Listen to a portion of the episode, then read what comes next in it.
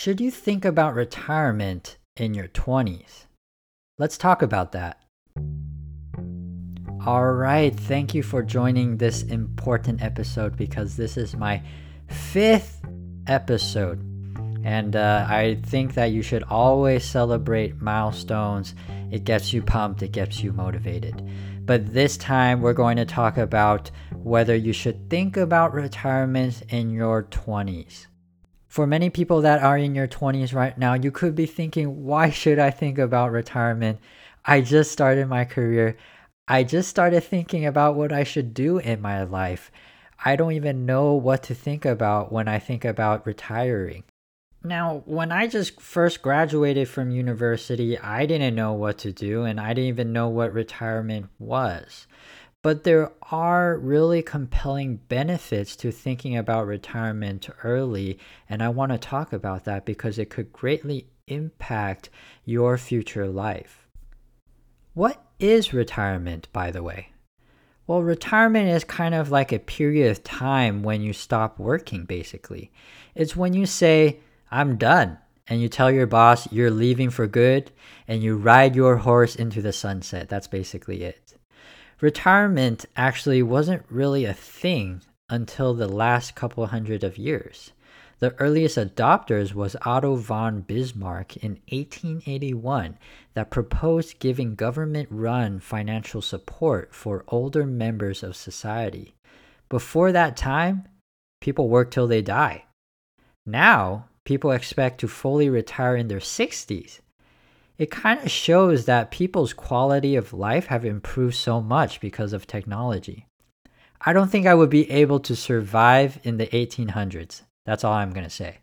But the average life expectancy of an American is 79 years old, and you have people retiring in their 60s.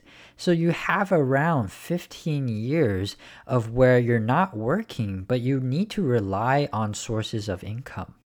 So where do you get that money if you don't work anymore? Well, mainly there are 3 sources. There is Social Security, your own savings, and pension plans.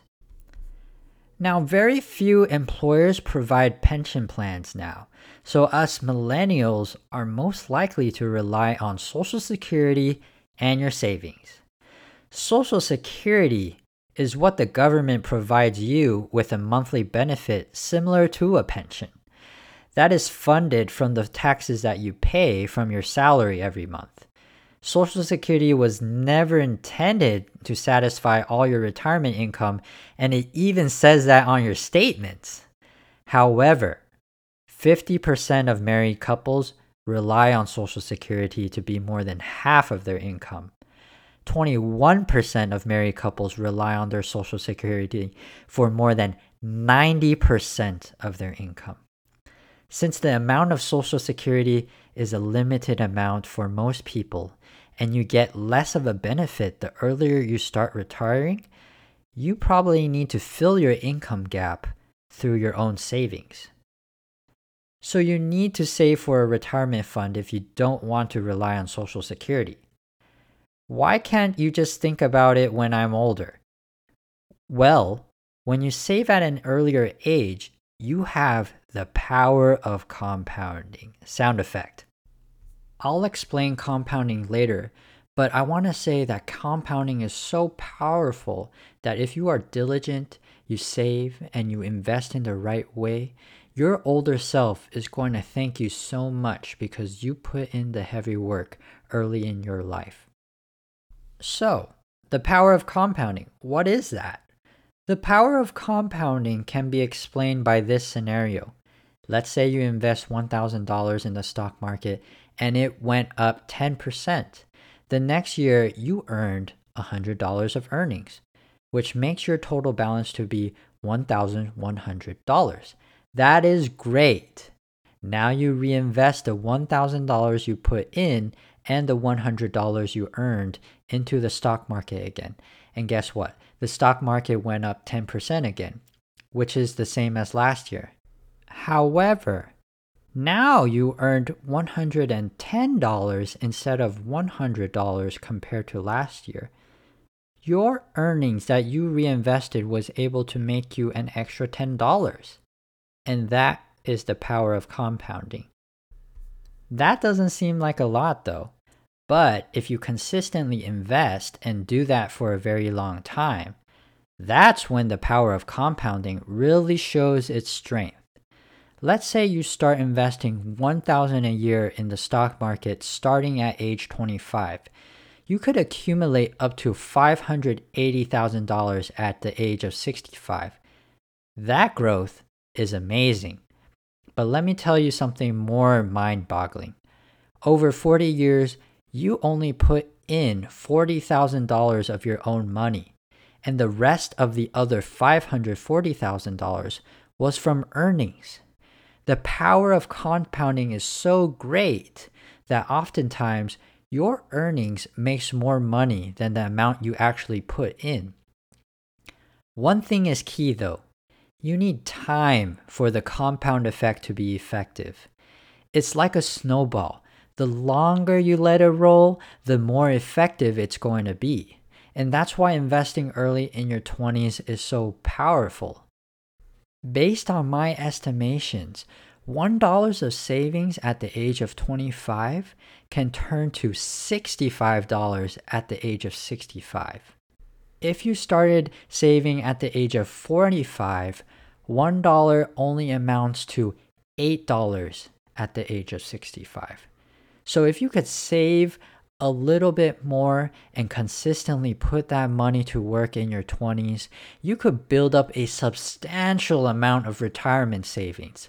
This would give your future self more financial freedom, such as retiring early, or just less stress in general because you're more confident having a bunch of money going into retirement.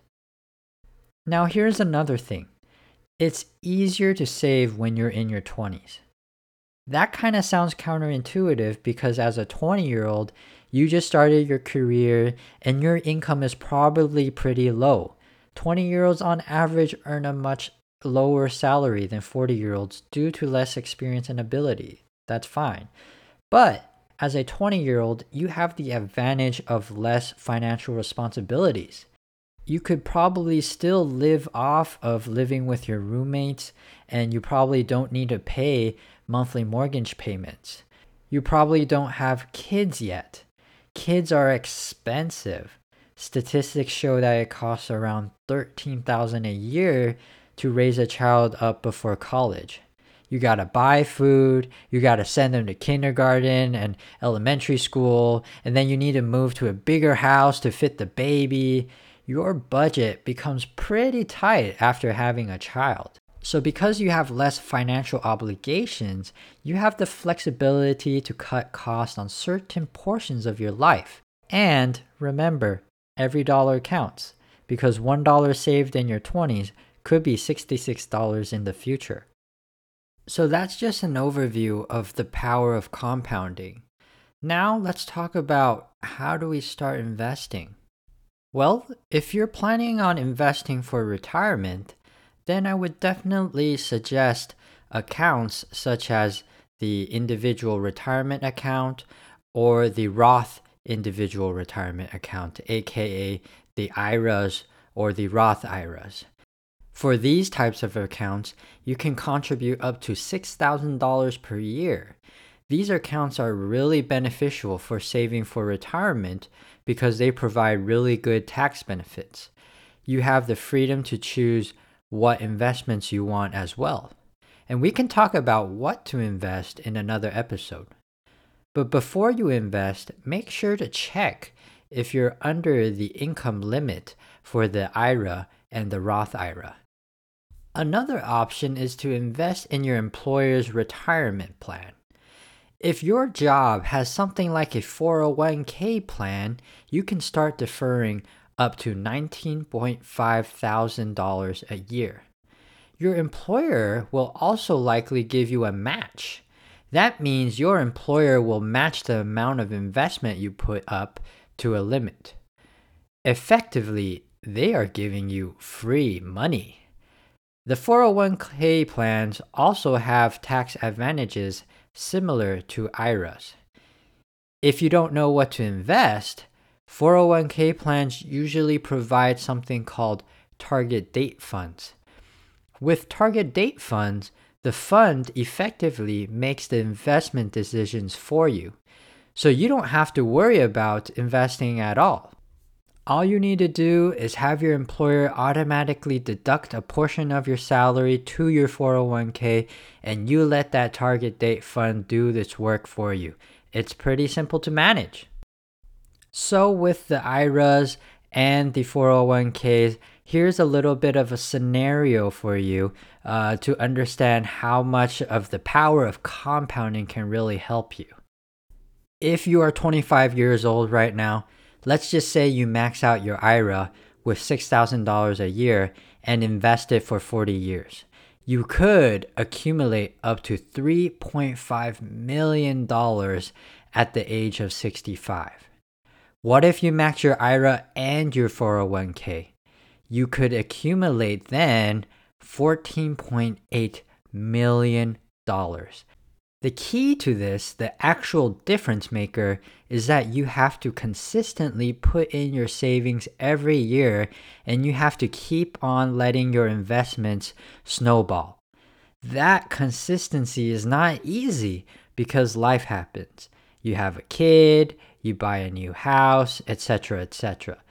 But if you have a budget and you adjust your lifestyle consistently to save a portion of your income, you will get a pretty good reward at the later half of your life. Now, I want to emphasize budgeting because it's pretty important when you start contributing to IRAs and 401ks.